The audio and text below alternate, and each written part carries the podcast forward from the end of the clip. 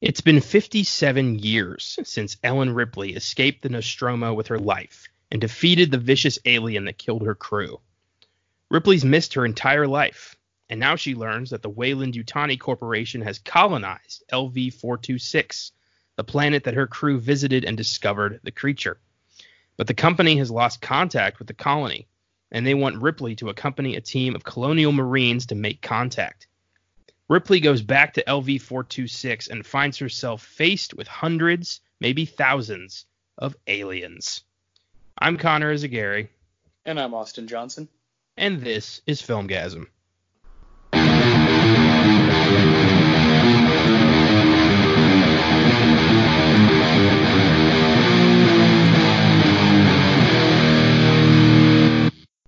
Happy Wednesday and welcome to the Filmgazm podcast. We haven't done too many sequels on the show, but since we are once again bowing to the wisdom of the Book of Filmgazm, who the hell knows what we're going to get? The book Our knows. First, the book knows. Our first new draw from the book, Aliens. We did Alien back in episode 74, so fairly recently. But in my opinion, while Alien is a horror masterpiece, Aliens is the superior film. But that's just what I think. Ah. and we'll get into that. so tough. So tough. It's, it's the ultimate question. Before we get started, I've got one update for you on the rewind, and it updates an early episode, number 13, The Wolfman. Universal and Blumhouse have started work on a Wolfman reboot, and Ryan Gosling has been cast in the lead role. Reportedly, he'll play an anchorman who gets infected with the curse. They're saying it'll be similar in tone with Nightcrawler. And this sounds fucking awesome. I didn't know uh, I needed Gosling as the Wolfman, but here we are.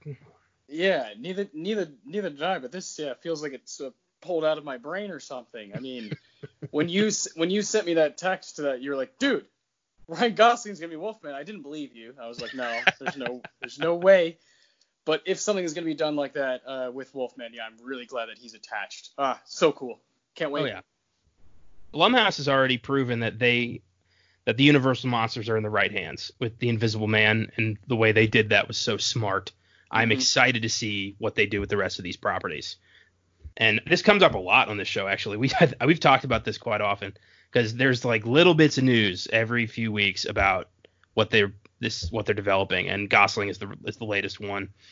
And yeah, I'm, I couldn't be more psyched. They're gonna they're gonna do a great job. For sure. All right, moment of truth. Alien or aliens? Ah, this is so difficult. You know, I actually have been thinking about this all day, and I I've been asking people um, if they've seen both. You know, I asked some people at work. I even texted a couple buddies. Uh, I was like, hey, I'm, we're doing aliens on the podcast tonight, and uh, I just want to know what's the the moment of truth. You know, this really separates the men from the boys. Which one do you like better? Um, and for me, ah, I side with Alien. wow. Okay. All right. But but by by ever so slightly, and I think it. Uh, I feel the same way about uh, Bob Dylan's version of Maggie's Farm, the original, and then Rage Against the Machines is probably cooler and better, and it's like three minutes longer. But uh, I just tend to side with the original or the uh, first piece, and that might be my fault. That might be biased, but Aliens is so damn good, man. It's um it really is a toss up. It's like Toy Story 1, 2, and 3. You know, like, well, take your pick, man. They're all awesome. it's rare, in uh, for, especially for horror franchises, to have back to back incredible installments like this that are just so hard to pick favorites. I mean, we don't even fucking talk about 3 and Resurrection. I mean, fuck that. But these two movies are on a completely different level. They stand apart. And it, it really depends on the day. That's the thing like Aliens is such a great action thriller, but Alien is such a great atmospheric horror film. It's really tough. Yeah. But I yeah. just Aliens for me is is more of a is more fun to watch. And that's why I got to go Aliens. Uh, I love that. I love how honest you are with yourself because I think I feel the same way.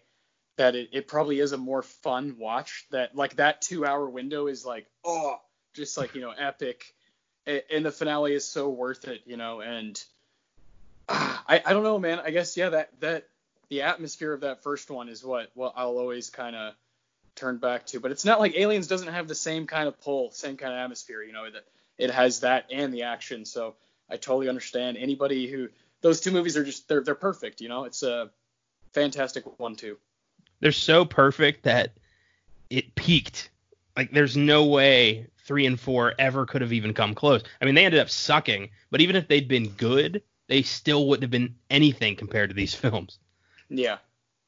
Ugh, it's a damn shame because there's so much potential in this franchise, but it gets squandered every single time after Aliens. Yeah, yeah, and you, you would like for it to, you know, I guess over time, like this movie, its budget is, you know, 20 million or so. Roughly, and yeah. and it's just mind blowing what they're able to do with that. And as time moves, it's like when they spend more money and they lose that lose that kind of edge. I don't know. It kind of just it's a little bit it's just not as satisfying. Well, also Alien 3 kind of dials it back too much. Like with Aliens, you have this, you know, this hive, hundreds of these things fighting these space soldiers. It's fucking awesome. And then Alien 3, at the beginning, it kills off three of the best characters from Aliens unceremoniously off screen, leaves Ripley stuck on a prison planet full of shaved dudes. Like, what? Who, yeah. who would have thought that would be a good idea? Yeah. Oh. And it really sucks because that's like, you know, Fincher has always said like that is not my movie sort of thing, and it just it just sucks, you know, because it just it's something that just gets lost and forgotten, and rightly so because yeah, it is not good. My uncle he he swears by the Alien 3 uh, I think it's called the production cut or something like that. It's not the director's cut because Fincher will have none of that. But it's I tried to watch that one and it's just as bad. There's nothing what they added is not that substantial. The ending's a bit better, but it's still just Ripley walking around a prison planet with one little alien running around. Yeah. It's boring. No thanks. And, and then Alien Resurrection is like a fucking parody. oh boy, it's insane. We'll get we'll do those two movies eventually on the show. And uh, yeah. It'll be like our Exorcist 2 episode, just us ripping this those films apart. Yeah, just the, these stupid things they are so easy to forget because they suck. And then you got Prometheus and Covenant, which are just weird. Like not not for me. I don't get it. Ridley Scott had like I guess he had one in him for Alien. It, it's it's a lot. Yeah, again, timing. It's a lot of people look at you know we talked about an Alien, of course, and it's one of the things everybody talks about when you talk about Alien is it's so ahead of its time from being in 1979, and part of that has to do just when it came out and um, it being it being you know a level ahead of stuff, and then it's like they you know weren't showing anything anything new anymore once they got to the you know third, fourth, and Prometheus. It's like none of this is new anymore. Um, it's just dissatisfying. Well, and Alien had the mystique of what the hell is this thing? Where did it come from? These people just end up on this planet where they find a crashed spaceship, a giant alien, and thousands of eggs. It's all about, you know, it's got that mis- that mystique of like, you know, the, the monster, the space alien from hell. Whereas Covenant and Prometheus gave us an answer that is kind of unsatisfying because we have one at all we don't need to know where this thing came from. It's scarier if we don't know what it is. Exactly. Less is more. Less is more. With horror especially, less is always more. And especially with monsters. Yeah. Sometimes, you know, it's it's good to not know everything. It's yeah. you need sometimes you got to stay in the shadows a bit or else your movie's not that scary anymore. Well, that's because yeah, yeah, exactly. It, that human element, you know, that's that's what these first two have so much of is that that human element of like, oh shit.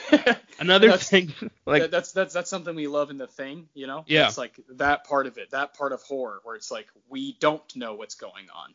Well, Alien and Aliens and the Thing even, the characters aren't stupid. The characters are grizzled soldiers or grizzled engineers or you know, just people who are who think things through. Prometheus and Covenant have some of the stupidest characters in movie history. Yeah. These people are supposed to be scientists and they're just walking around an alien planet with no protection. They're like poking alien snakes. Like Jesus Christ. it it's just you know those movies don't hold a candle to these two, and no other movie will. I, they'll never be able to to replicate this. Alien and Aliens is the perfect one-two combo, and in a way, it's kind of sad. it's awesome we have it, but it's sad that we're never going to get anything like it. Yeah, I, I agree. Yeah, it, it'll always be yeah like you tried. Yes. You tried. but I'm Yes, not. they- But I'm not gonna you know give you the the same respect as as these yeah these first two. It's just that they're incredible, untouchable. yes, indeed. So before we get into it, uh, regrettably, Josh was not able to join us today, uh, but he will be appearing in the future. Uh, who knows when? His choice. And uh, yeah, let's get into it. Just wanted to address that. I know we had said at the end of the last episode that he might be here, but yeah, sorry. Aliens was written and directed by Oscar winner James Cameron, one of the most successful filmmakers in history. Nearly every one of his films has been a monumental hit. He won three Oscars for Titanic, Best Director, Best Film Editing, and Best Picture. He was also nominated for those same three awards for Avatar. Besides those two films, he has also directed The Terminator, The Abyss, Terminator 2 Judgment Day, True Lies, and he is set to write and direct four sequels to Avatar, God knows why. He he sat at the very top of the highest grossing film of all time, the first two spots for years until Avengers Endgame knocked those off. But that's gotta I mean this dude's ego has got to be the size of the fucking sun. well, well, it is. I mean, when you Yeah. hear him when you hear him talk, you're like, oh boy. Yeah. I try not to hear him talk. I don't like it. Yeah, it's it's frustrating, especially after ins- Avatar. He's pretty insufferable. Yeah. but at the same time, the man gave us Aliens and Terminator. It's hard not to love that, you know. exactly. Ugh. I haven't uh, I haven't seen Titanic in a very long time. Uh best picture like 11 Oscars. I don't know if I agree with that. Yeah, I mean, yeah, it's it's a good movie. That's that's I don't think it's great, but it's good. It's I think movie. if you were going to do a biopic of of the Titanic disaster, I mean that'd be really cool. I don't see why you got to make up a fake love story. Ye- yeah, that's that's my main thing. I think it could be great. Like you you know, the obviously there's content there. There's stories, real stories there, but yeah, I don't know. Pearl Harbor has the same problem. Like it's a significant historical event. You don't need to make up a love triangle to keep people's attention. That movie's frustrating. Yeah. I've seen half of that movie in uh, high school, and I was even then I was like, this is awful. My God, ninety-seven. What is Josh Hartnett doing in that? What? Where the hell did he go? Josh Hartnett was like the guy for three years, and then he just disappeared. I don't know. Hmm. He's been in Penny Dreadful, but yeah, as far as movies. I I don't know. Yeah. Oof, Pearl Harbor, Titanic. 97, I would have given Best Picture personally to As Good as It Gets. Oh, Jackie Brown, but yeah, you know that's not realistic. Well, if we're talking what was nominated, um, yeah, I think I agree with you. I love As Good as It Gets. Uh, Good Will Hunting. Um, yeah, but I really like As Good as It Gets. Yeah. LA Confidential has a shot there too, though. Yeah, Boogie Nights. Weird. Like the more I think about it, Titanic's kind of the weakest of that bunch, and Yeah. Oh, I totally agree. I mean, yeah. The, oh my gosh, I could make a list of probably 20 movies from that year, and it wouldn't be there. No, not like. Again, I think it's a good movie, but I just don't think it's great in any way. I don't think it's like that special or unique, you know? yeah, for sure. I I just think you know I think that Oscar was bought. I think the uh, the box office gross and it being the highest grossing film of all time at the time, I think the Academy like couldn't ignore that because it won like every Oscar except the acting awards, which is kind of odd. But I don't know. I just I don't think it holds up anymore. I think it's kind Agreed. of sad. Like it's it's cheesy now. Yeah, agreed, agreed. Especially with what we know Leo is capable of now. Yes, yes. My God. Uh, Rick, Rick fucking Dalton. I'm never gonna be able to watch anything he did before the age of 30, like ever again. Well, well, I'll counter that because I think what's eating Gilbert Grape is one of his better performances, right? You would agree with that or no? I haven't seen that movie yet. Oh shit. Well, yeah, I think you'd really like that performance. he's he's swell in that. Obviously, that's a very unique one. He's very young in that. But I Yeah. agree with you. Most of the movies like from his 20s, yeah. Not for me. Nope. But we'll t- like Titanic is one I'm excited to do on our new show. Because Yeah, and we can talk about that very thing, 1997 and all that. Yeah. can't wait. Stick uh, stick around this Sunday to find, to uh, check out our new show, Oscar Sunday. We're going to be plugging it this entire episode, so get used to that. Oscar nominee Sigourney Weaver is the only cast member to return from the first film, which makes sense since she is the only survivor, not counting Jonesy the cat. Weaver has been nominated for three Oscars one for 1988's Working Girl, one for 1988's Gorillas in the Mist, and one for 1986's Aliens. She was the first actress to be nominated for an action film, which is pretty awesome. Incredible. Yeah, and, and and yeah, I mean it makes sense. She's dominant in these movies. Yeah, she's the only one with their shit together this entire time. She's tell oh, from the beginning. She's like, "Don't fucking go there. I know what's there. They're all dead. Deal with it."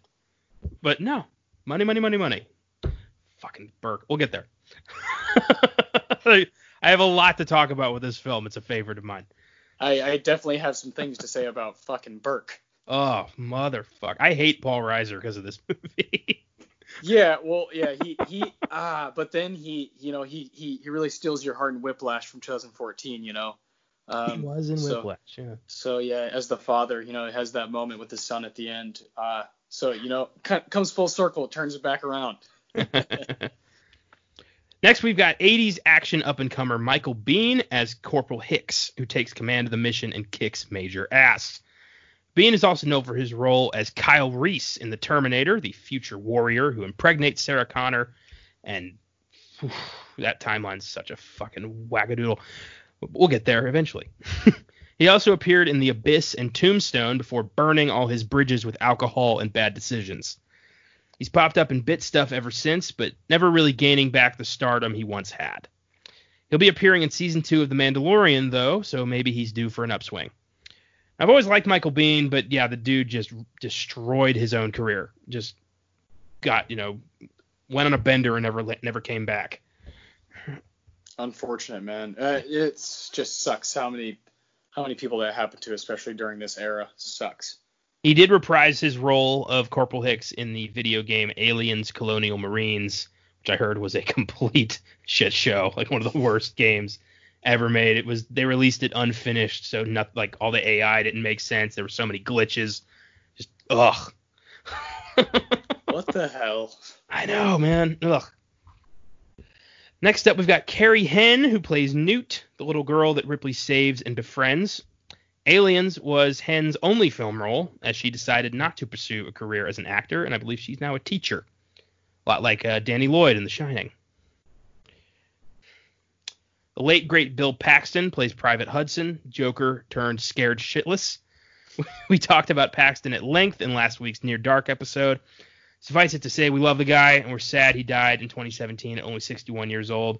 And I loved him in Near Dark, but fucking Aliens is my favorite Paxton. He's Private Hudson is absolutely hilarious in this movie. Wonderful. what what an incredible uh, two year, you know, this and then Near Dark right after in '87. Just incredible run. and then the year before this, he was in Weird Science. Oh, So- dude, yeah, 85. Oh, And the man. year before that, he was in The Terminator. what a four year run. crazy. Absolutely crazy. Unprecedented four year run. Yeah, Bill God. Paxton is one of the unsung heroes of the 80s. For sure, man.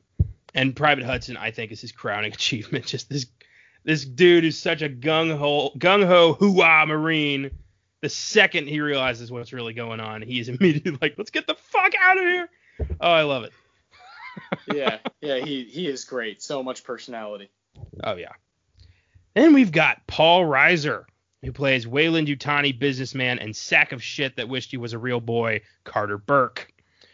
Reiser plays the real bad guy of Aliens, and he is such a slime ball. This piece of shit is manipulating everything the entire time because he wants one of those aliens to gift wrap and bring back to Earth. Because the, the company is gonna wants to use this thing to make weapons. And even after seeing everything this that these creatures have done, all the people they've killed, Burke just keeps seeing dollar signs. Yep. But he gets yeah, his. ul- ultimate villain. Uh, yeah, as he's just you know controlling. Con- he's he's the puppeteer of this this movie, controlling everything. Yeah, he just he like represents yeah just everything that's evil in movies. Yeah. Reiser is also known for his lead role in the sitcom Mad About You that ran for seven seasons, with an eighth season revival that aired last year that nobody saw. Like, it was on some, I think it was like Spectrum channel or some like super barely known channel that brought back this like beloved sitcom, and nobody watched it. They both look bad. Helen Hunt and Paul Reiser look like shit. oh boy. Oh man, that that's incredible. it's it's got to be said, man. That yeah, Helen Hunt has had way too much plastic surgery. She doesn't even look like herself anymore. And Paul Reiser just looks like a human cigarette. Like it's ridiculous. they both just I I've never even seen this show, but I know for sure I would not like the final season just by the way it looked. Yeah, yeah, yeah. I'm with you. Ugh. Finally, we've got Lance Henriksen as Bishop, the only good android in the entire franchise. Fuck you, Ash. Fuck you, David. Walter, we hardly knew ye, and the less said about Call, the better. Henriksen, we also talked at length about in the Near Dark episode. Suffice it to say, we love him too. I just Yes. wish Bishop had gotten more screen time. Yeah, that's like one of the only like minor complaints I have about it, but it's not really like a you know I just yeah it'd be nice to have a little more Bishop because he is great. I love Lance. He's awesome. He's the only android worth a damn in this entire franchise. The only one who ever actually tries to help her. Ugh, I love it. Aliens has an IMDb score of 8.3, Rotten Tomatoes score of 97%. It was a monster hit, grossing 131 million on a surprisingly low budget of only 18.5 million. It's amazing what Cameron can do with so little. It won two Oscars, Best Sound Editing and Best Visual Effects. It was nominated for five more Best Actress for Sigourney Weaver, Best Art Direction, Best Sound Mixing, Best Film Editing, and Best Original Score for James Horner. In many ways, Aliens ruined the franchise because there was no way any subs- subsequent film could top this. Exactly. So let's get into the plot of Aliens. So we open in space where no one can hear you scream.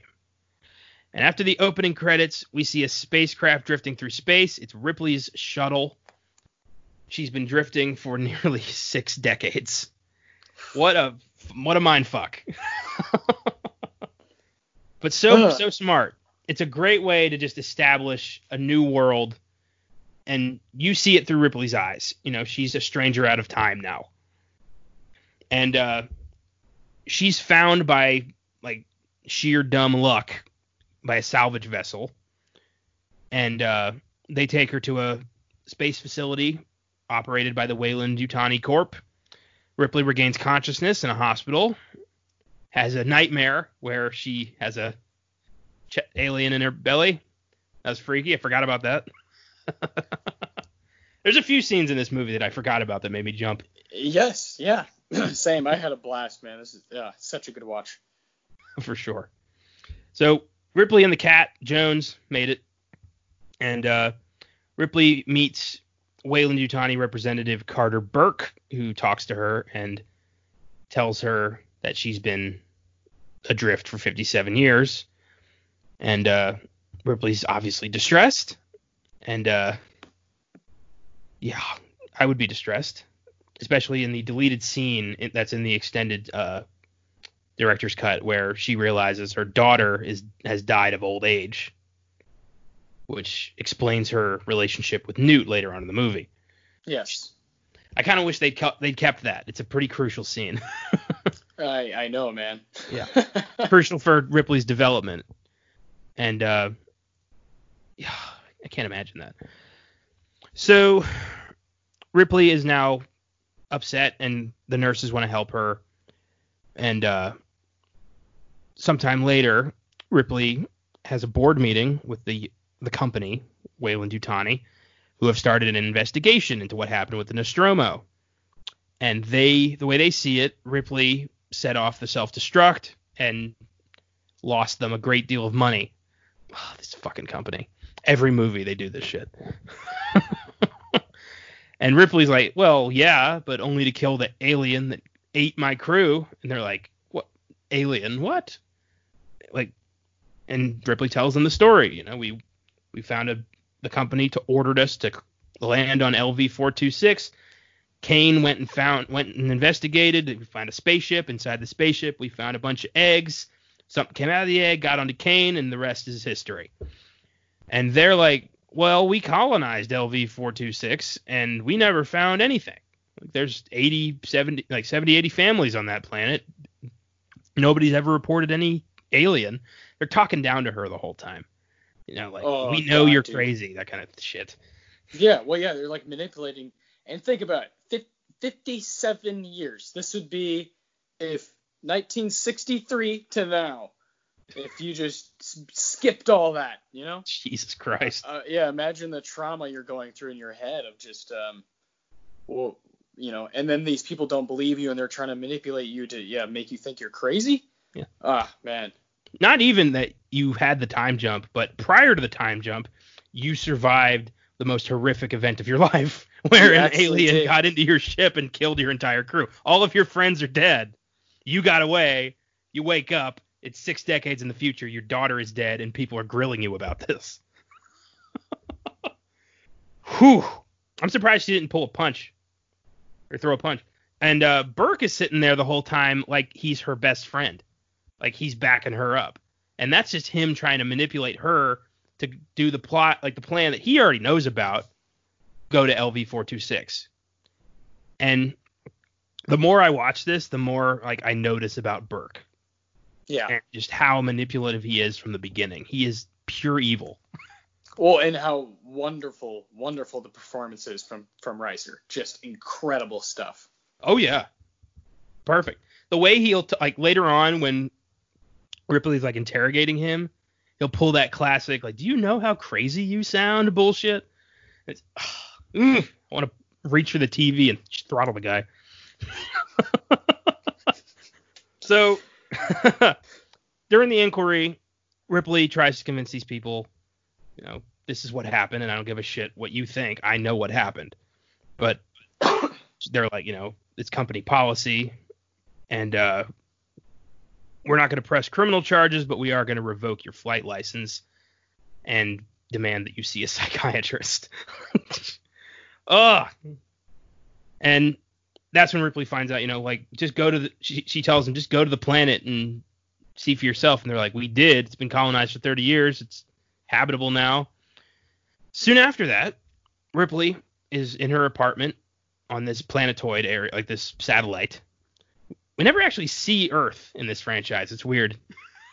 Yeah. Like, I don't think throughout all one, two, three, f- six films, we never see Earth, Awesome. except maybe briefly in Prometheus. It's been a few years. Um. so Ripley's in her apartment with Jonesy. She works on the loading dock of this satellite. She's just, you know, trying to make ends meet. Her contract is still active with the company. I guess it's one of those, you know, lifetime contracts like Scientology. And God. you don't leave the company, the company leaves you. Oh. Uh, and uh, they uh, they decide. Uh, Bert goes to talk to her and says, "Hey, uh, so something happened on LV four two six. Uh, so. my bad. Uh, this one's on me.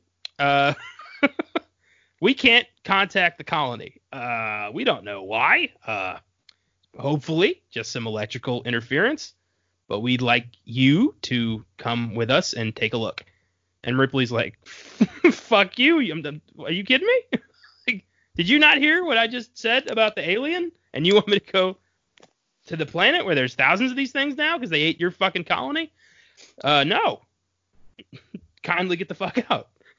and he's like, just think about it. She's like, oh, I have, Burke. Fuck off. it's a great scene. But yeah. Ripley's, you know, she's thinking about it, and she kind of thinks, you know, what? Don't I have an obligation to do this? And uh, it's interesting because they uh, they kind of bribe her. They say like, we'll reinstate you your flight status, we'll make you a warrant officer again. And uh, she has nightmares, and she realizes if I don't face this thing, I'm never gonna be okay again. I need to go back. I need to end this. So well, she, she has she, she has no yeah she has no life essentially. This is that's I'm not trying to be harsh towards like her as a person, but what's happened to her being being for 57 years and then what like you said, the last thing that happened was you you faced this thing. You have to do this. You you have to uh, in your own mind. There's no way you can like run from this or live a normal life. So uh, she's stuck. well, the company has kind of taken away any chance she has of a normal life. They took away her status as a warrant officer. Exactly. They, she can't get work in space, which I'm assuming is the only work in this universe. So she's kind of fucked here. Like she either does this job or she just works the loading dock until she keels over, and you know is constantly haunted by nightmares of the alien. So she calls Burke and says, "I'll do it, but we're just killing these things, right? We're not capturing them. We're not studying them." Burke crosses his fingers behind his back and goes, "No, of course not." Jones stays at the stays in the ship because he's had enough. Jonesy ain't going back into the hive. So we go to the Sulaco, a massive warship traveling through deep space. Inside are colonial marines led by Gorman, an unseasoned lieutenant who had, doesn't know what the fuck he's doing. And that guy really gets on my nerves. 100%. Uh, yeah. Yeah, you want to like you said about uh, Reiser, you want to go through the screen and punch him? Yeah, this same thing. Oh yeah. Uh, Ripley and Burke. Burke went with her to ensure the merchandise arrives or, or uh, travels safely. We'll find out. After waking from hypersleep, we meet seasoned veteran Sergeant Apone, who takes command of his soldiers. And most of these Marines, they're you know they're a unit that's seen some shit. They've been around a while, and they don't think this is real. They think the alien is bullshit. They think this is a you know this is shit detail. And uh, we meet Vasquez, played by Jenette Goldstein. We saw her last week in Near Dark, and uh, she's fucking badass. Talk about Jenette Goldstein being a chameleon between Near Dark, Aliens, and Terminator 2. It, I can't believe it's the same actress. I know. Yeah, she is scary at times. yeah, for sure. She is there to kill, and she doesn't even like. They don't even know there's a threat, but she is prepped. we meet uh, Hicks, who's pretty by the book, Hudson, who is just fucking around the whole time, and Bishop, the robot. We meet him when he uh, impresses the crew by playing Five Finger Fillet with Hudson's hand. oh, I love that bit. Fantastic. I, I love I love the uh, line when Vasquez is like doing pull ups and hey Vasquez, you ever get mistaken for a man? Do you? So good, so good. Apparently, we they need all, tell. We need all that stuff. Yeah. You know, we need all that that camaraderie and that the character development. It's good stuff. For sure. I read in the trivia that they didn't tell Bill Paxton that uh they were gonna do that with the hand. Like I guess they kind of just made it up on the fly. So he really is going like ah, like freaking out. And That's they filmed awesome. it. They filmed it slowly, but then you know speeded up the film. But on the last hit, uh, Henriksen uh, skinned a little bit off of Paxton's pinky, so it was close. That's fantastic. Oh yeah, and they filmed these scenes last because now they have all the camaraderie they built from filming. So it's you know organic chemistry that's been built over time. Ah, okay. Very smart. Well done. For sure. Ripley fucking hates Bishop. she is a full-on racist when it comes to robots. But she's got good reason. The last robot she met tried to kill her with a magazine.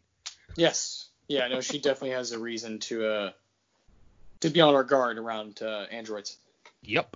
But in the past 57 years, they made some significant upgrades to the machines, they can't harm humans. They have That- behavioral inhibitors. That's one of my favorite parts is when Bishop's like, "Oh, that must have been that must have been the old model." Ah, yes, they made many changes. I, you know, I would never. Uh, That so must be terrifying for you. yeah, yeah. Oh, my behavioral tendencies are much better. He's like a kid. yeah. God, Lance Henriksen's great. Yeah. He's like, "You want some cornbread?" And Ripley's like, "Fuck you!" Just immediately like, "Stay the hell away from me."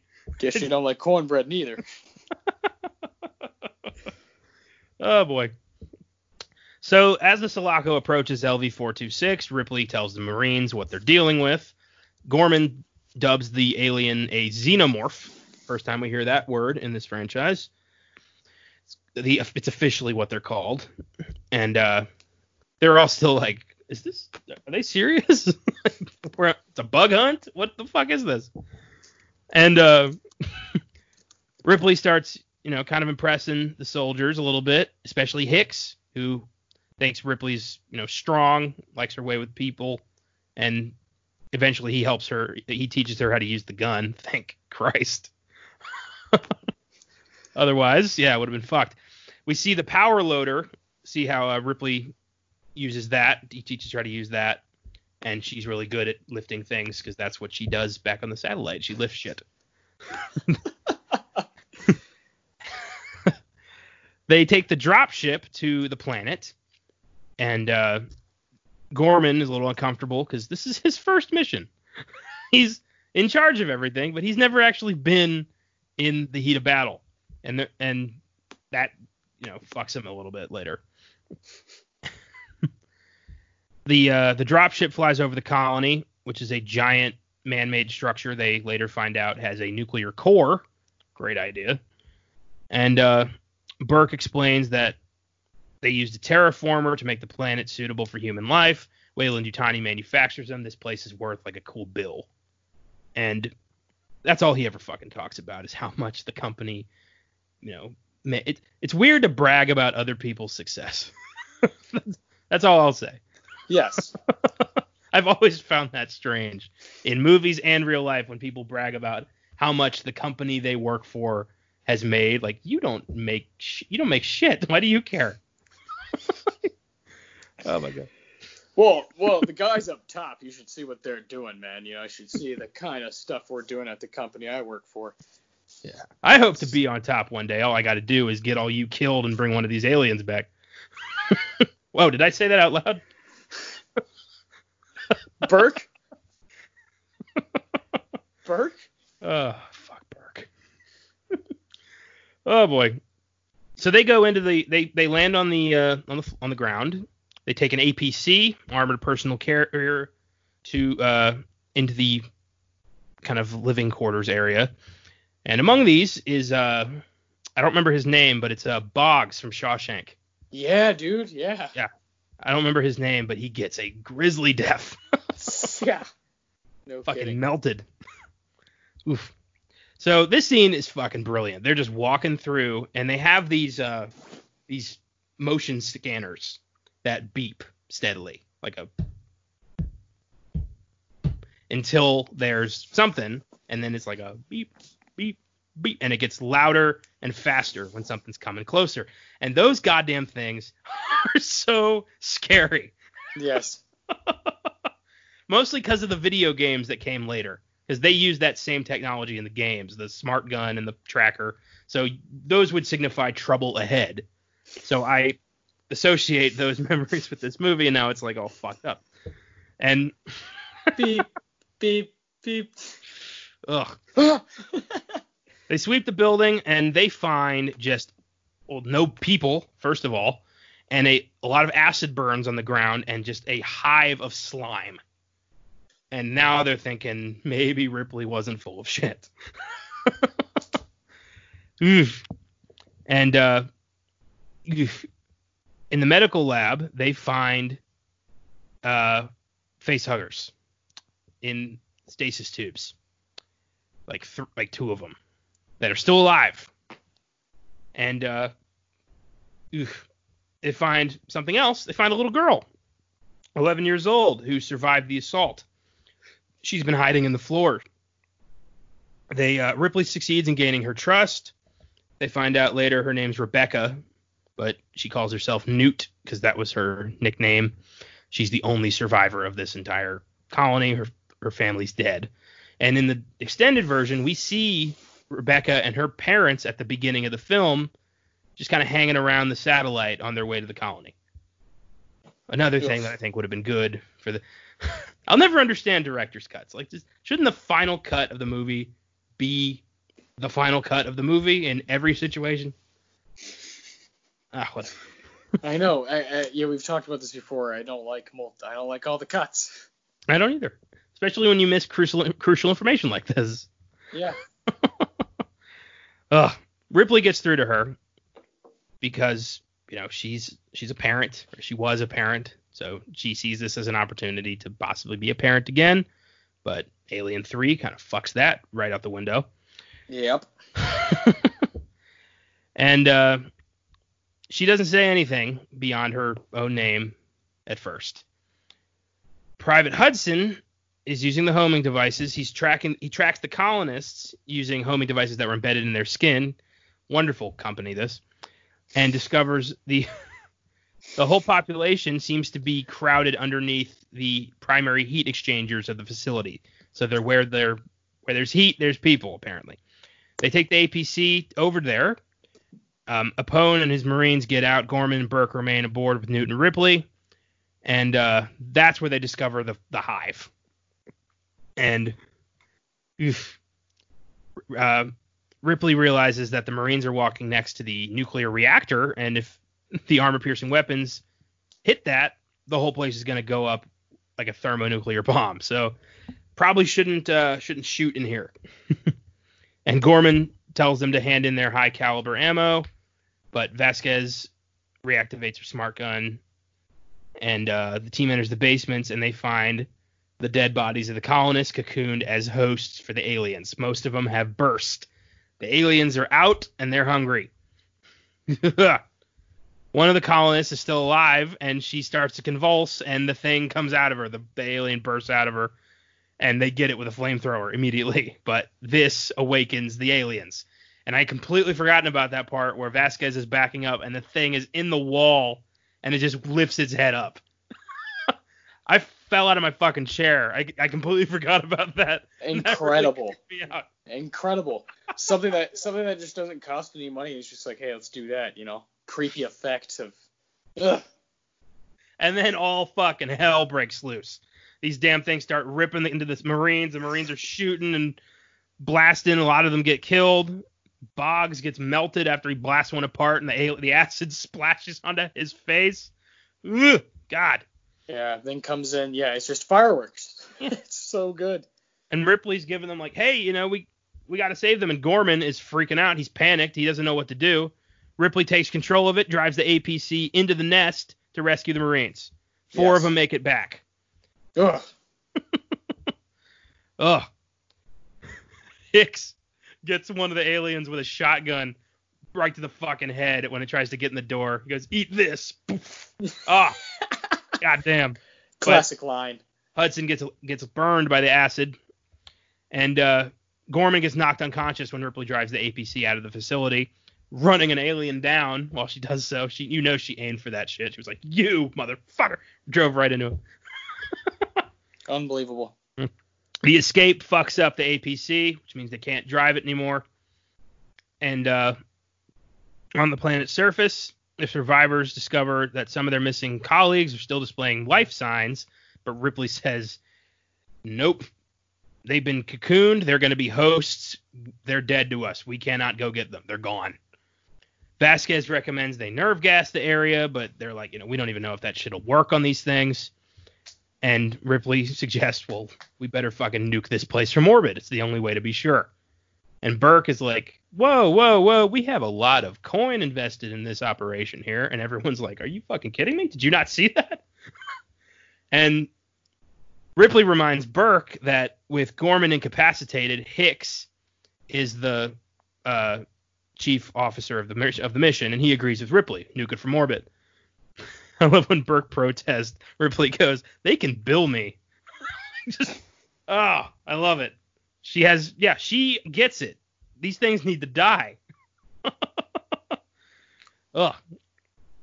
Burke actually says that this species is important and no one has the right to exterminate them. And they're like, Still, what? Are you kidding me? Really? still, still has the balls. Yeah. Jesus Christ. yeah, Ripley's like, this is a military operation now. So what do you think, Hicks? And Hicks is like, we're gonna nuke this shit. You kidding me? Yeah. and summons the dropship pilots, but the aliens got into the dropship. and Ha ha ha. oh, that was that was unfortunate. they kill the pilot in mid-flight, and the ship just crashes under the into the ground. And actually, it it sh- it hits the APC, destroying it with most of the team's weaponry. So now they're fucked. Mm. So they are stuck on the surface. They get into the main colony complex where they're like, "What the fuck do we do now?" And Hudson, especially, is like, "What the hell is this, man? Oh my god, we're gonna die, man! Game over, man!" Like just total. He's out.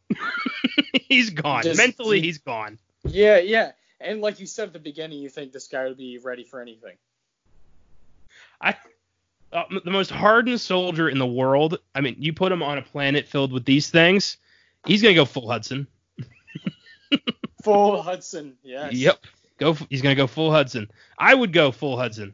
Yeah, Oh God. I would yeah, be proud of I- it, but it would happen. I would I would never be any kind of Hudson in the first place. I would be no, I don't want to go in the first place to anything like this. Yeah, and then if I get there, yeah, I, I'd be running out of there as fast as I could. Oh, Jesus.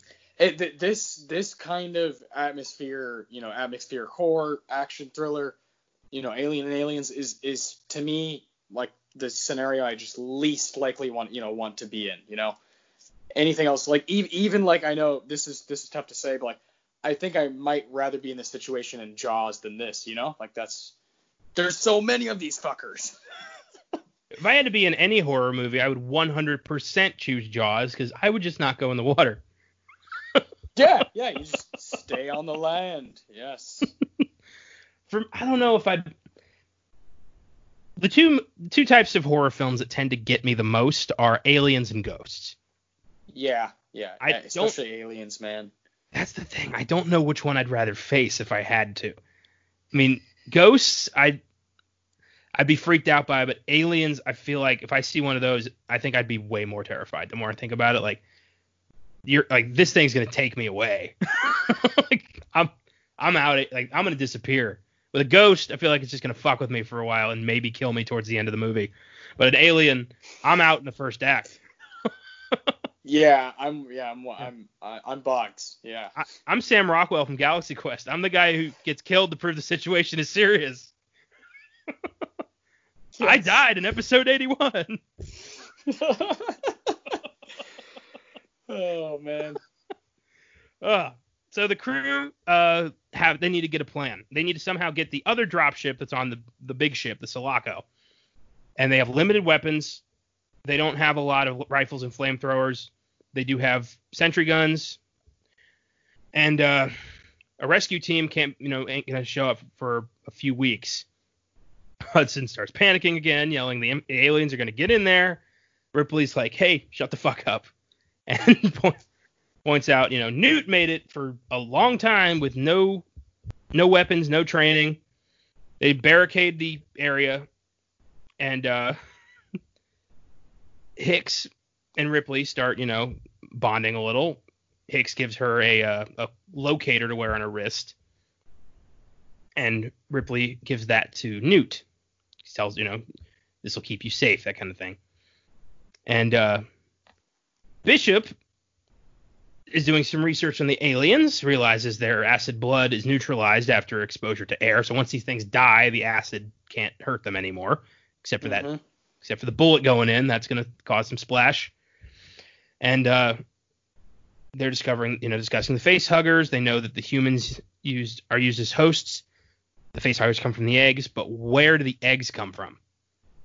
And that's a question we'll find the answer to at the end of the movie. And holy shit. and uh, they start thinking, you know, it's a lot like an insect colony, so there's probably a queen. Ooh, is there a queen? Whew. Ripley Shelob. tells. Shelob's lair. Oh fuck yeah, man! Definitely inspired by Tolkien a little bit. and uh, Rip- Ripley tells Bishop destroy the face huggers, the ones that are alive. But Bishop says Burke ordered me to keep them alive, and Ripley's like, what? She goes to confront confront Burke about it, and he says, you know, I want to take the specimens back to Earth. The weapons industry will pay through the nose for these things. And he tries to get her help in smuggling them past quarantine. And Ripley's like, no, they're gonna fucking know because I'm gonna tell them. Like, are you serious here? It's like he only hears his own voice. he, oh, I hate this. I hate this guy so much. He's worse than the aliens. Yeah, he is. At least the aliens, it's not evil. It's just their nature. This motherfucker knows exactly what he's doing. He just chooses to do the wrong thing repeatedly. To Uh, other to to other humans. Yeah. So so ridiculous. And uh oh, man. So she checks the colony log and learns that Burke is responsible for sending the colonists to the ship that was crashed with all the eggs. He learned about its existence from Ripley during the trial and he went out of his way to infect get all these people infected so that he could make a, you know prove that these things existed and make a mint off of them. So he's responsible for all of this. Oh. and uh, Ripley blames Burke for not warning the colonists about what was going on, and Burke says he all he wanted was the colonists to accidentally find it so that the company could lay claim on the ship. Again, it's about the company. He's like, I made a bad call, my bad. Like and Ripley's like, you know, you son of a bitch, I'm gonna expose you when we get back to Earth. Which admittedly probably not the smartest thing to say to the guy with no scruples. yeah, exactly. Mm-hmm. So as Ripley's exiting the room, the alarm sounds. The aliens have arrived, and the sentry guns kill a lot of them, but they run out of ammo, and the aliens have greater numbers. They've infected every colonist here, so they're well over a hundred of these things. Oh, that just gives me the heebie-jeebies. Bishop calls in, says they've got a bigger problem. The nuclear reactor has started emergency venting. So they've had, had some damage to the structure, and the cooling units have failed, and it's going to blow up in four hours. They have four hours to get off this planet before the whole thing explodes. And uh, they can't. Re- the only option is to go to the uplink tower, manually remote pilot the second dropship to get to the surface. Hudson is immediately like, fuck that, I'm not going anywhere. And Bishop immediately, without hesitation, says, I'll go. Because he's the robot. He's the only one qualified to pilot the ship. So he's like, yeah, I have to protect humanity, and you are humanity, so I will go. I love Bishop. Yeah, he's my favorite character. Ugh.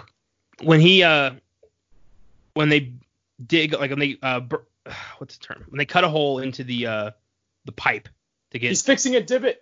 He's, He's fixing a divot. Beautiful. Thank you. I get I hate that scene because I'm a bit claustrophobic. So seeing Bishop go into that tiny pipe and just kind of like crawl his way through with Shawshank these things all over the yeah. place. Yeah. Oof, fuck that. Yeah. No, thank you. Oof. Uh, Hicks gives uh, Ripley a crash course on how to use the uh, pulse rifle, including the grenade. Says like you don't want to mess with that, and she's like, "Fuck that! Tell, show me everything."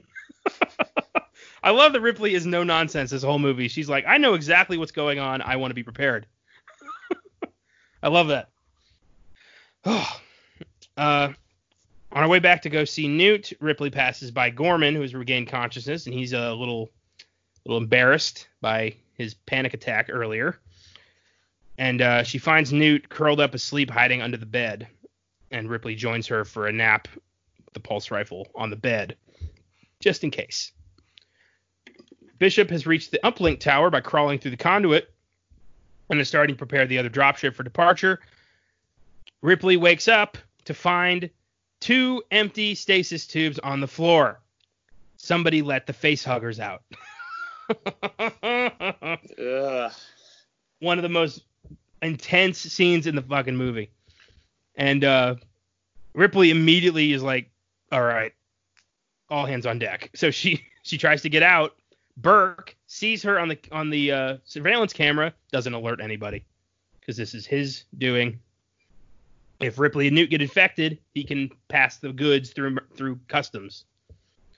And Ripley and Newt start, you know, looking out for face huggers. They hear the scurrying, they hear things getting knocked over, and one of them leaps out and grabs Ripley, but you know gets around her neck, but doesn't get on the face, and so she's like trying to. Uh, it's so intense because you just imagine how strong these things are. Yes, yeah, yeah, and and they're have no um other desired distraction other than ah ah ah. Yeah, these aliens are, you know, single-minded creatures. It's, Yeah, you know, breed and feed. That is it. yeah. And that's frightening. One of them comes up behind Newt and almost gets her, but Newt crushes the thing against the wall with a cart. Awesome. Ooh. and uh, Ripley uses a lighter to trigger the fire alarm, which draws out the, the soldiers, but also draws out the face huggers. And the soldiers arrive just in time to destroy the face huggers. And uh, Ripley's immediately like, Burke did this shit. She goes to talk, To, you know, she confronts Burke in front of everybody and says, you know, they wanted to, he wanted to impregnate us with the face huggers so they could, he could get this shit through customs. And Burke's like, what? Me? Never. What? No. Fucking asshole. and he would he was going to kill the rest of the soldiers by sabotaging the cryo tubes so there wouldn't be any witnesses. He would go back to Earth the only survivor and Burke's like, "No, no, no. That's not true." But everyone's like, "Let's fucking kill this guy." Hudson especially is like, "Let's you know, let's shoot his ass right now." Uh, as they debate on what they're going to do, the power is cut. And uh, Hicks has Vasquez and Hudson walk the perimeter. They use motion tractor trackers and realize there's movement all over the place, but they don't see anything. And that's when they realize they're in the ceiling. Oh God. Uh, Hicks opens a ceiling panel and looks up, and there are just dozens of these things walking, like crawling towards them. they open fire. They start breaking through the ceiling. And as the Marines are taking on the creatures, Burke slips away and escapes, sealing the med lab door. Hudson gets grabbed by the aliens. He gets grabbed through the floor. We lose Hudson. And uh, Burke runs into an alien, gets killed. Yep. Karma Just bitch. like- yeah, yeah, exactly. Yeah, it's like oh, the thing you're the thing you're trying to uh to get. Yep, it's gonna get you. Careful what you wish for, punk. So Newt finds an alternate escape through the air ducts. Bishop reports that the, the ship's on its way. Inside the vent, Vasquez fires all her grenades, and her pulse rifle draws her handgun, gets killed by an alien coming through the vertical duct. Ugh. She just she she did not go down without a fight though. She takes that thing with her. Ugh. Gorman comes to help her, and uh, he and Vasquez trigger a grenade, and they destroy a bunch of aliens around them. It's a noble death for that wimpy son of a bitch. The explosion causes Newt to fall through a vent shaft that leads to the f- bottom of the facility. Ripley and Hicks, now the only survivors, take the stairs. They follow the tracker signal. They find Newt in a sewer, but Newt gets snatched by an alien out of the water. That was crazy. Ripley screams and you know she's no, oh my god, but she's determined that Newt's alive because well she has that tracker, but also there's she's got a feeling. She knows that the aliens are gonna prep her for a face hugger, so she's Yes. she doesn't have a lot, a lot of time to save her, but she's going to try. Damn it. Ripley and Hicks rush into an elevator to go up, and uh, an alien jumps in before the doors close. Hicks shoots the thing, but is wounded by the blood, eats through his body armor. Ripley drags Hicks through the complex doors. They meet up on the surface with Bishop, who is there, who has piloted the ship with remote. Ripley, Ripley refuses to leave the planet, says and demands Bishop take her back to the processor area to rescue Newt. Bishop complies reluctantly, but he does comply. flies the dropship into the atmosphere processor, which is about to overload, lands on a platform. Ripley arms herself with pulse rifle, flamethrower, grenades, flares. Yeah. She's going to war. The works. Bishop says the explosion will happen in 19 minutes, leaving a cloud of vapor the size of Nebraska. Jesus Christ. she says goodbye to Hicks, and Hicks tells her his first name is Dwayne. That's right. Trust. Ripley says her name's Ellen. They would have made some some badass kids had the Alien 3 not happened. yeah. And she tells Bishop, you know, don't leave.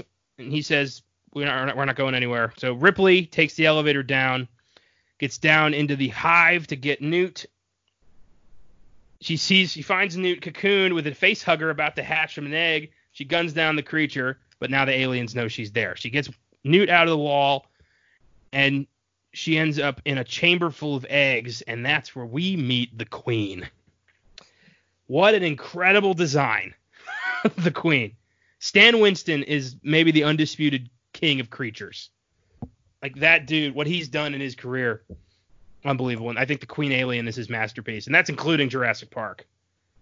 Yeah, I know. I, I know, man. That you know, there's a lot of a lot of beautiful stuff that that guy has contributed. I, I think I agree with you though. This is one of the most impressive pieces of cinema. for sure. It's interesting that they didn't uh, approach H.R. Giger about returning to uh, do some designs. They kind of just worked with what was in the first movie and put their own input into it. And it's weird because the Queen, despite not being created by him, still feels like an organic offshoot of these creatures. Like it works. Hell yeah. And the Queen is smart because they have Ripley and Newt surrounded, but Ripley torches some eggs, and the Queen tells the other aliens back off. Don't don't touch her. And they don't. The aliens don't don't touch Ripley. It's a confrontation. It's a stalemate. I love it. and uh, as she's backing out, she nukes the eggs anyway. she lights that at she lights those motherfuckers up and the queen's like fuck you and rips off her sack and starts chasing them ah.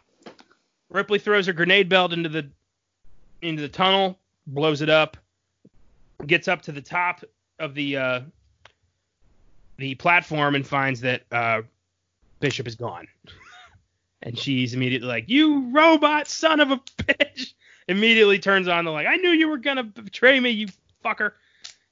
And then the alien queen comes up in an elevator. I love that. it's just like I just Nice picture the queen like standing in an elevator listening to like, you know, some Michael McDonald or some shit. Just like I don't know, just makes me laugh. yeah. Oh yeah. And then, and then like right when the elevator opens, all right, go time. Yeah, It's on, bitch, and just jumps Yeah. out. Earbuds go into the pockets. Let's go. Oh boy. And uh, the queen emerges. Ripley tells Newt, "Close your eyes." Like she's gonna, they're gonna jump rather than let the queen take them out. But then the dropship shows up, and Ripley and Newt are able to get on safely. And the dropship carrying Ripley, Newt, Bishop, and Hicks gets away just as the uh, the processing facility explodes in a giant thermonuclear explosion. Back on the Sulaco, Bishop says he had to sedate Hicks, but he's going to be fine. He explains, you know, I had to take off. The, platform is getting unstable. I'm sorry you thought that we had we had left. I'm. he reminds me of the dog from Up. I I left the platform because I love you. just he's got the same like, just I don't know, the same Uh, innocence. I I definitely understand that. Yeah. Yeah. Yeah.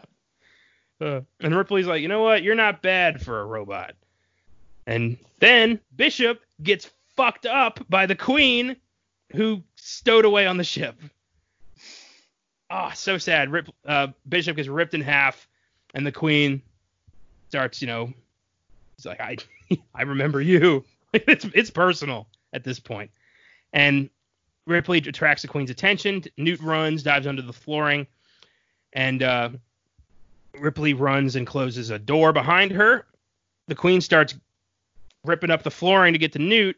Suddenly, The door opens. Ripley appears inside the power loader forklift thing, like an exoskeleton. She walks towards the queen and says the immortal movie line, "Get away from her, you bitch."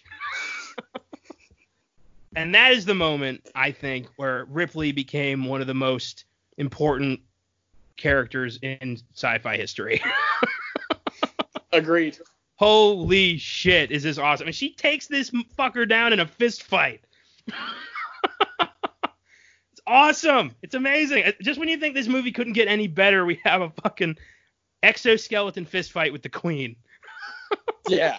Yeah. It's incredible. Yeah, that that line is yeah is is so immortal and so cool for a for a, yeah like a mom type character to say. It's awesome. Absolutely.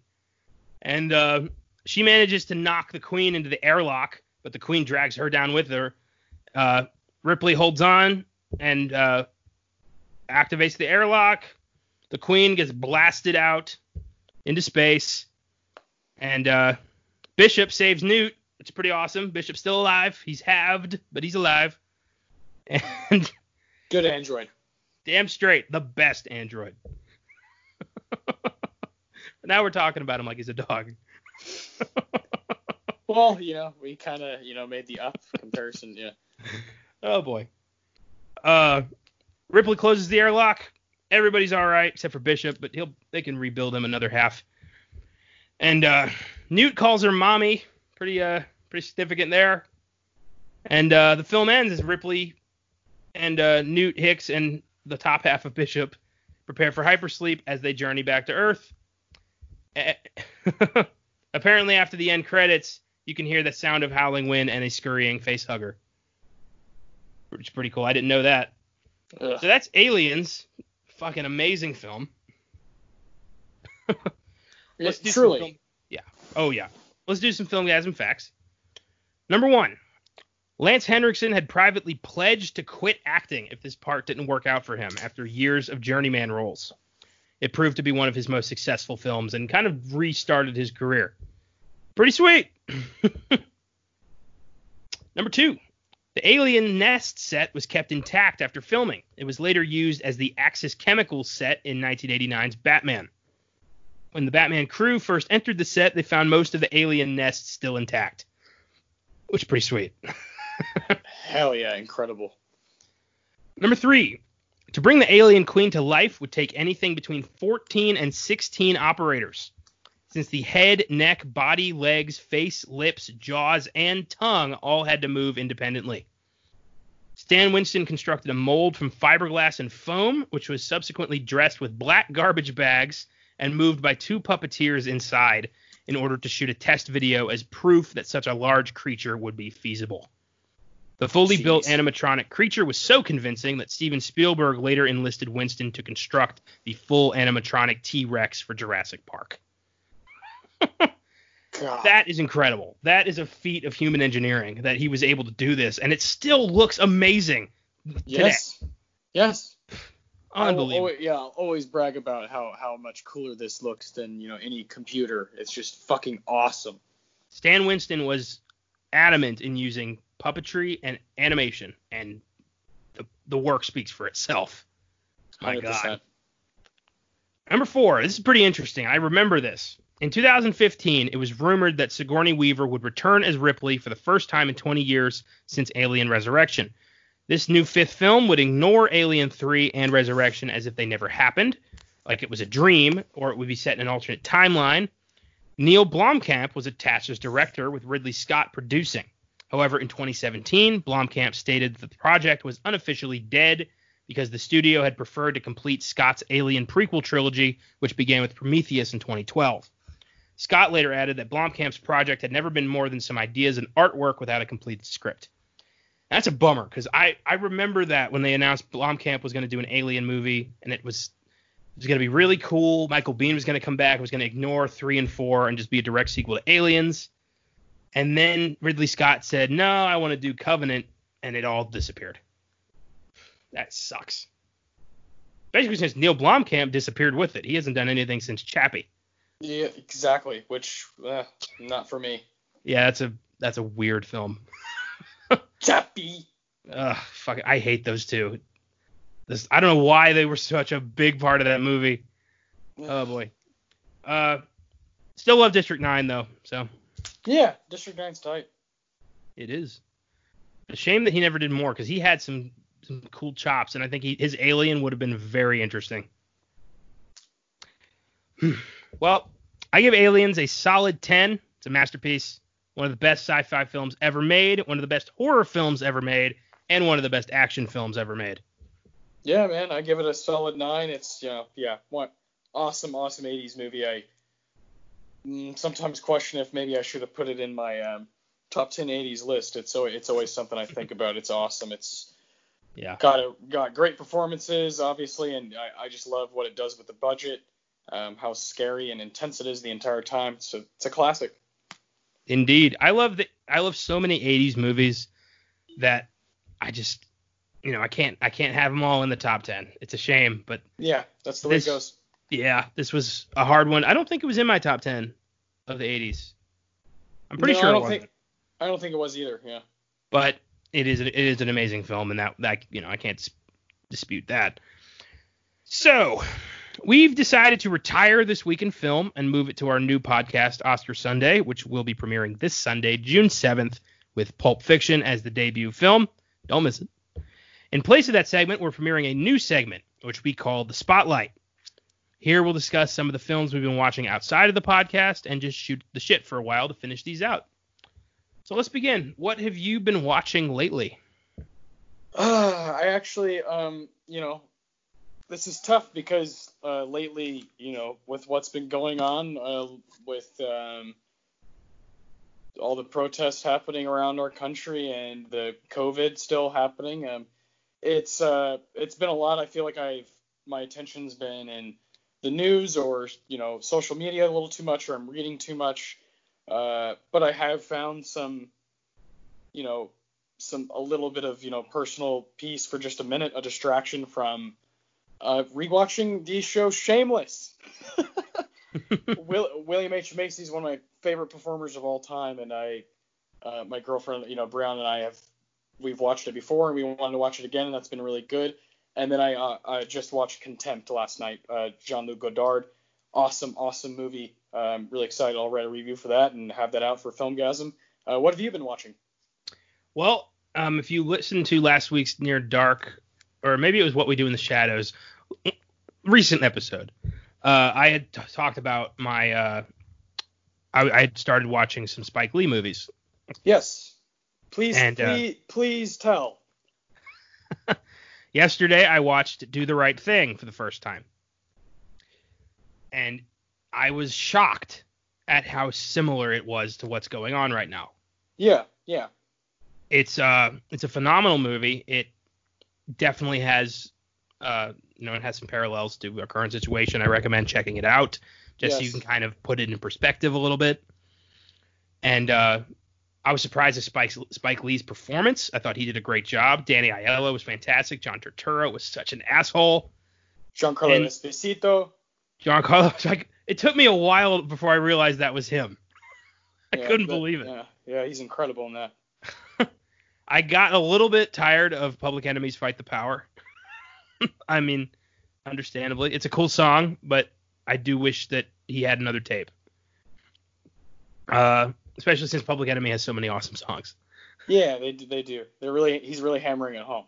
Yeah. One thing that I noticed that I'm hesitant to say is I what did I say? I think I said it in my review. It was um uh one second. Yeah, Yeah, take here take all the time take all the time you need to talk about Do the Right Thing. All It's one of it's one of the most important American movies. Yeah. I- I said that I think that there are characters on both sides of the line that could have handled things better. I think that I understand the frustration of the black community towards the pizza parlor, but I also understand the pizza parlor wanting to just kind of be its own thing and not have to, ob- you know, uh, lean to the like to the masses. I get it. You know, it's you want to you want to maintain your own property, and that's that's your property, and it, what what you say goes on those lines. I understand that, but they were really racist assholes, and they did not. I mean, they kind of got what they deserved. So yeah, yeah. It, it was a um, it was an interesting film because I found myself sympathizing for a, a, a few characters, some of which I didn't think I'd be sympathizing for. So that's yeah. that that's that's the point. That's like I love I love that that that you are honest about that because I think people would sometimes watch that movie and I think the easy thing to do would be um, just kind of be like, yeah, it's awesome, but for for you to honestly say that you feel for multiple characters is uh, such a real and human reaction to that movie, which is ultimately what it's trying to do because so many things that happen in life are, are very gray. And yeah. it, and it isn't black and white you know it isn't that easy. It isn't that it isn't that simple you know? Yeah. Like you're like you're saying you know they they, ah, they kind of got what they deserved but you know it, you, you ah, it's so hard because you want to feel for people but you you know you know when when when people are pushed when people are pressed constantly you're going to expect at some point for them to press back you know well, Danny I mean? Aiello is in this movie. He's he's a he's a racist, but he's not as like as big a racist as his son. yeah, yeah, yeah.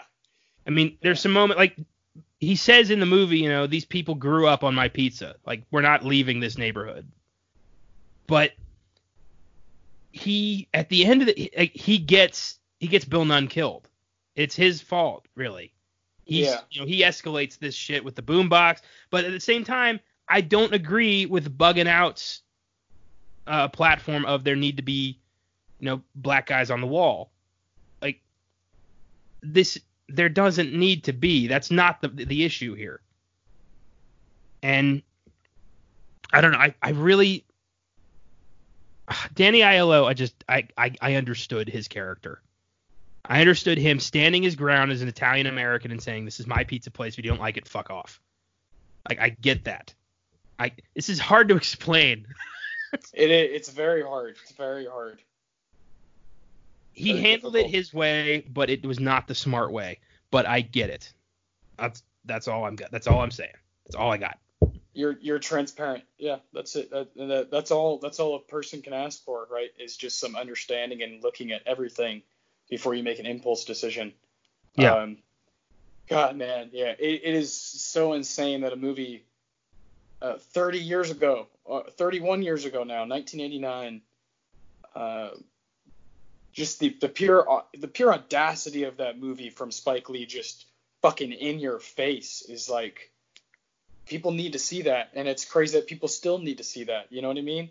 Yeah. And how it how, how relevant it still is and the conversations you can have like we're having right now of trying to respect people's property but also respect people's values and ah, all these things come into play and it, it just gets very difficult but do the right thing is is is a, a must see yes you know spike wrote it in two weeks yes i do um, yeah spike, spike that's that is undisputedly mike's spike's masterpiece it's it's uh, a beautiful beautiful piece of art Yes, indeed. It's I found it much tighter than the rest of like the other movies I've seen of his. Yeah, yeah. It was it was narrow, you know, it was focused. It made sense. It just kind of stayed in this neighborhood. There were, mm-hmm. it didn't really have, you know, it, it, wasn't too much.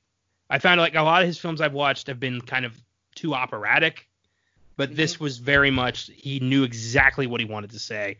Very he had exactly the right yeah. like focus. It was it was really good. Yeah, and, and very, yeah, again, very very good performances all around, including including Spike himself. True, very true. Do you find it? Uh, this is just kind of a segue. Do you find it pretentious when a filmmaker writes, directs, and stars in their film? Not at all. Why not? Uh, because a lot of my favorite filmmakers do it. uh, fair, fair enough if if it maybe I would think differently if I didn't see like Reservoir Dogs at like 13 and be like, well, you know, I like that character. you know, and, and, and so on. Not so much in Pulp Fiction, but definitely in Reservoir Dogs. I think he's pretty funny talking about Madonna. Um, and then and then I yeah, and then I like I like it. I like Spike. I like when Spike does it. So um, yeah, I, I think I I think I enjoy it, but I also really enjoy someone like Paul Thomas Anderson who wouldn't dare, you know, mm-hmm. who wouldn't dare go go that that side of the camera. He knows yeah. that's the other side. The, the behind the camera is what he's all about. So I respect both sides. What about you? I don't like it. I find it pretentious. I think that for a, for a filmmaker to be, you know, I've written my masterpiece and I'm going to direct this, and no actor is good enough to star in this. It must be me. I must do this. I don't know. It just reeks of ego to me. Like you know, Clint Eastwood, not so yeah. much Tarantino because he hasn't starred. He's done like bit parts, yeah, kind of yeah, cameo. Yeah. But like Tarantino, Ed, I mean not Tarantino, Eastwood, Edward Norton, Chaplin to an extent. It's very much a control freak thing to me. Yeah, for sure. I don't know if I feel that about Do the Right Thing though. I feel like this was Spike Lee wanting to kind of bear witness to a movie that he knew was going to be important and not important because of him. What? A, yeah, that's a great point. That's a great point. Yeah. Whereas like Edward Norton in Motherless Brooklyn is very much like, you know, bow you shits, I'm the king of movies. Yeah. but, but I don't know. The best actor. Yeah. Right. Yeah, I wrote yeah. this shit, I directed this shit, and look at me on the poster. I'm in charge. this is me. Stars born. Bradley Cooper. This is mine. I don't know. Well, well, that's another thing we'll talk about, you know, on our second podcast. And uh, that's all for this week, listeners. Our new show, Oscar Sunday, debuts this Sunday, June 7th, with Pulp Fiction. It'll be a new Oscar-related discussion every Sunday, and if you're a film buff, you don't want to miss it. Next week, Austin and I are going back into the realm of Stephen King with the unsettling Netflix original 1922, starring Thomas Jane and Dylan Schmid, among others. It's always fun to be in King's world, and while I have not yet seen 1922, I have read the novella, and it is a dark one.